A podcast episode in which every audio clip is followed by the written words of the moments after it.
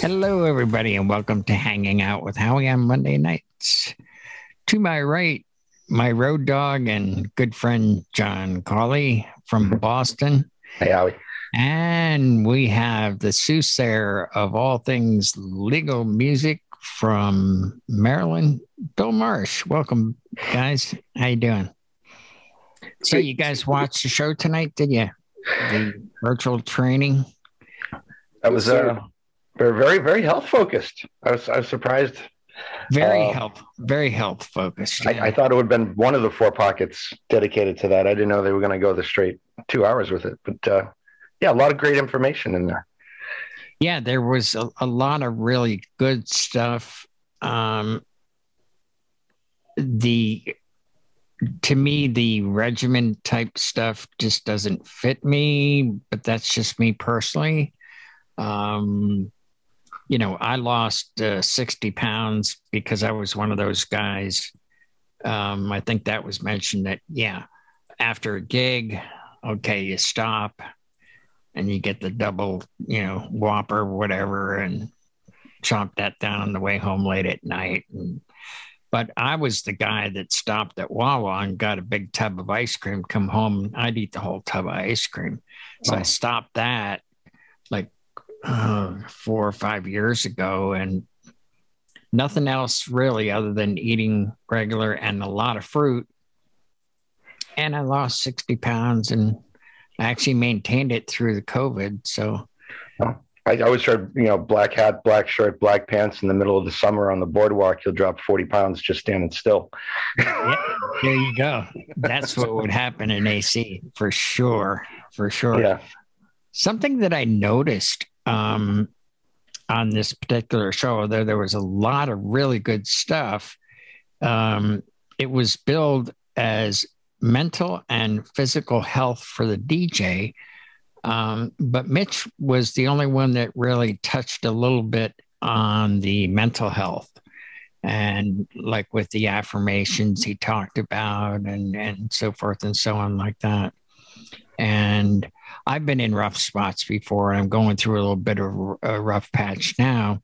And what I find is I need to start taking my own advice, which I did today, and I'm feeling much better. I've got a lot of stuff done, but the mental part of it, for me anyway, is very, very important. I mean, you know, physical, definitely, you know, not a problem. I think there's like just a bit of a lull after doing all those large events over the winter time, and now nothing. And it's kind of like, kind of a letdown.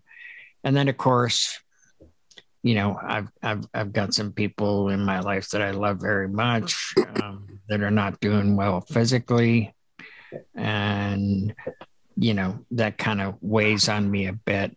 And I find that I am putting on my stage health and my so-called $1 million smile more often than not.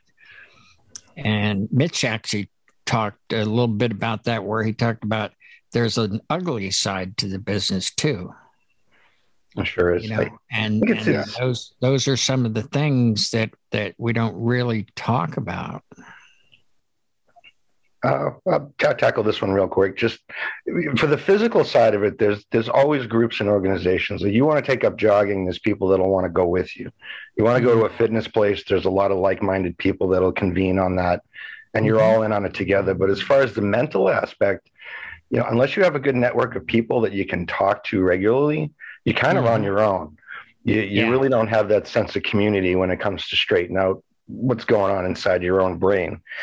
You know, your physical health obviously starts it, because you need to be of sound body and mind, and that's the motivation to get out of bed every day.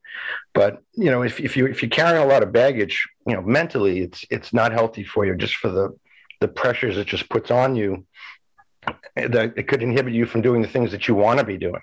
Yeah, I'd like to go out for a walk, but I gotta this and that and other things to contend with. You know, but the mental health, like you say, is a very important, often overlooked facet of entertainment. You know, we got to go out there and, you know, be the MC and be the host and be the, you know, shining green jacket. And then when we get home, it's, you know, we go back to our regular lives and worlds, and we have our same issues to deal with. And it's, I think it's great. And the children being a big part of it, having a network of people you can talk to and kind of get through some of that fog. I agree. You guys agree? It kind of keep us accountable, I guess, for lack of a better term. You know, I mean, Mike did briefly touch on the mental side of things just by talking about, you know, he always makes sure he has his next vacation plan, and he has that as a, you know, almost like a goal. I've got to survive the next 9 months to get to my vacation. And I mean, I, you know, I kind of half jokingly commented my next vacation is DJ Expo. But that really is, for me, there is an element of vacation to it. I go a day early. I leave a day later. I enjoy, you know, some non-DJ related time during those two periods. But to me, part of the vacation is getting together with, you know, new guy, you know, my newest groups of friends through here, through the chill room, and my old friends. I mean, when you be going as, you know, as many years as I have, you kind of end up not even seeing the same people each year, or at least not spending a lot of time with the same people each year. And that too is kind of cool, getting to just see some new folks and be around some new folks. I realize it's not a real vacation, but from a mental side, kind of what was also being said, and like you were saying that Mitch was talking about, I tend to feel like I carry more baggage or more depression for other people's situations than for my own sometimes. Yeah. And how I, you know, I know, you know, what you were referring to, and that's been on me for a few days, and, you know, here and there. And we've talked about that. It's different for me because it's been a shorter friendship, but it's still a friendship, and it's still, you know, like, I don't know. I was having a hard time putting thoughts to words, but I feel cheated because, you know, I don't get to know him as long, but, you know, hopefully we will. And, you know, but there's other things too. There's, to me, there's also that competitive side where you end up finding out that you lost a job, not because somebody did a better job selling than you, but because somebody did something to undercut you, you know, and that can get depressing. That can weigh on you. Yeah, that I think that angered me more than anything was when they wanted a kickback. And I told Lori this earlier today. I said, I'd rather live in a van down by the river than pay a kickback to anybody any day. Absolutely. I'll never pay a kickback to anybody. I won't pay to play, you know. And it's just a, you know, temporary situation, you know. I've been here before, and I'll get out of it. You know, I just, I'm just going to have to reach out a little bit more, you know, to you folks here, and, you know, I guess be a little more involved. I've put in thousands of hours here. But I just needed that break for a few days, just to be with my own thoughts and kind of like planning for vacation, like planning, like, okay, what am I going to do here now? You know, here's a guy that I used to talk to sometimes 3 or 4 times a day. I'm lucky to hear from him once a week.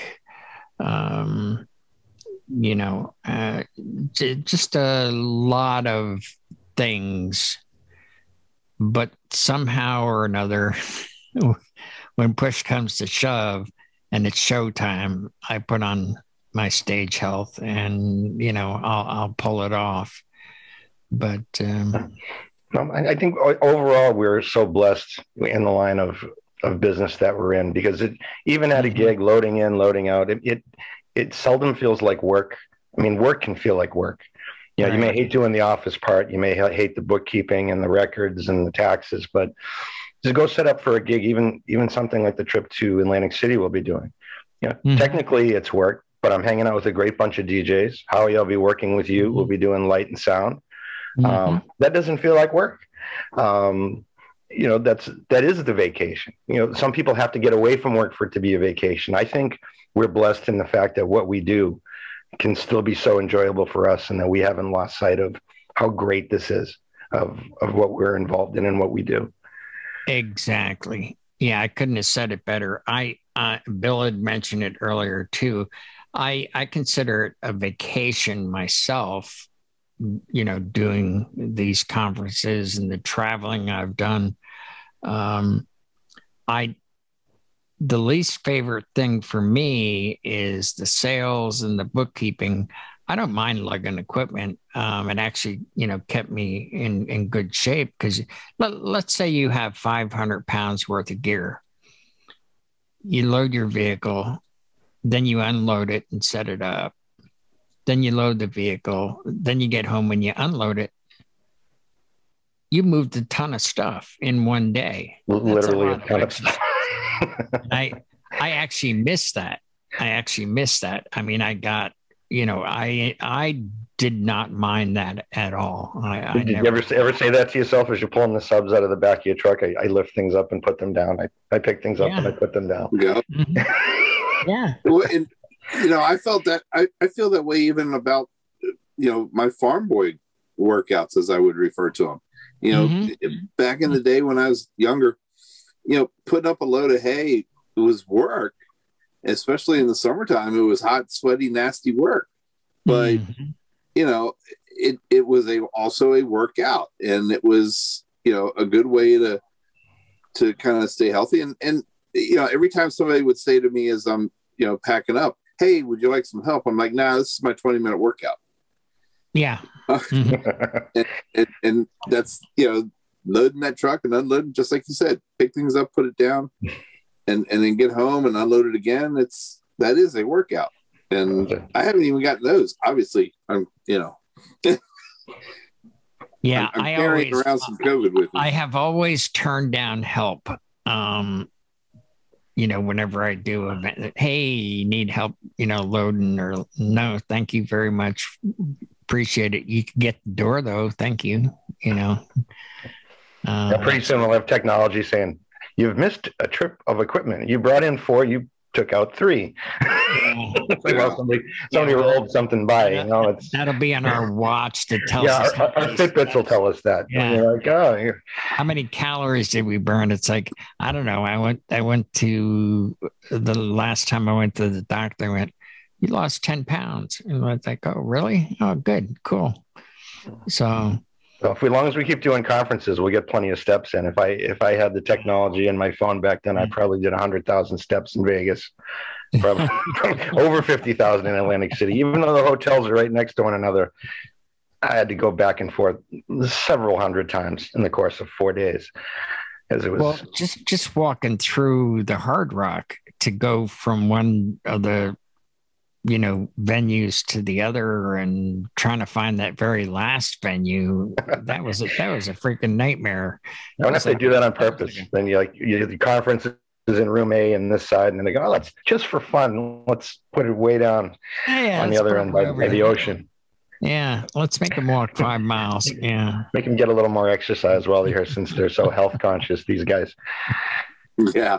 So overall, I thought these guys did a great job tonight, Stacy and Mike and Mitch. I thought it was a very worthwhile topic. Yeah. And Mitch too. I mean, getting the outside input from a random app just to give you something motivational every day, because I don't think we give ourselves the necessary pats on the back half the time. That, hey, we're doing all right, and it's all going to be okay. So maybe to just hear that from a third party, even if it's a robot app.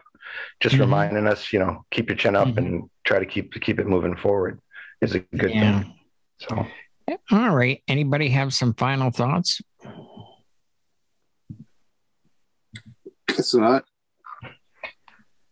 All righty then. Well, thank you all for tuning in. I hope you enjoyed the earlier shows, and that we'll see you next week.